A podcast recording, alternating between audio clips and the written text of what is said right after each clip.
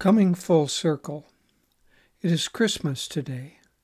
Paramahansa Yogananda suggested that his students celebrate the birth of Jesus with a spiritual Christmas as well as the more common social Christmas. Spiritual Christmas is a day of deep meditation during which we try to draw the presence and blessings of Jesus and achieve the birth of Christ consciousness within.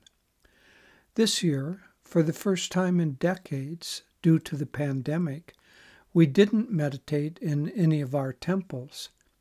Rather, Devi and I led our eight hour meditation from Swami Kriyananda's apartment at Ananda Village and streamed it around the world through the magic of the internet.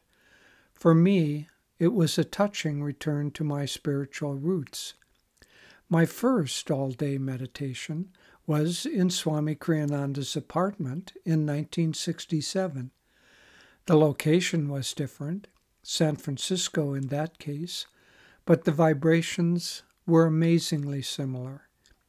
The evening before, I had received my first Kriya initiation there, which was Ananda's only temple in those days. It was a special initiation held so that the dozen or so students could practice Kriya the next day as a means of contacting the inner Christ. The life of Jesus should be seen as both historically true and spiritually symbolic. The real star, followed by the wise men, shone not in the heavens, but in the forehead at the spiritual eye. Each of us needs to become a fourth wise man by following the light of the inner star until it leads us to the Christ consciousness.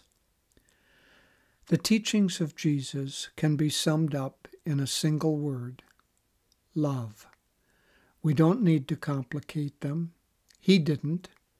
He cut through all the confusions of the worldly mind in his answer to a priest lawyer who tried to entangle him into misquoting the complex laws of the day. To the question, which is the great commandment in the law? Jesus answered simply, Love the Lord thy God with all thy heart, and with all thy soul, and with all thy mind. This is the first and great commandment, and the second is like unto it Thou shalt love thy neighbor as thyself. On these two commandments hang all the law and the prophets. One of the missions of Jesus was to pre- replace the love of law with the law of love. Love God, love your neighbor, love everyone. And in that great and limitless love, the kingdom of heaven will be ours. Happy Christmas. Nayaswami Jyotish.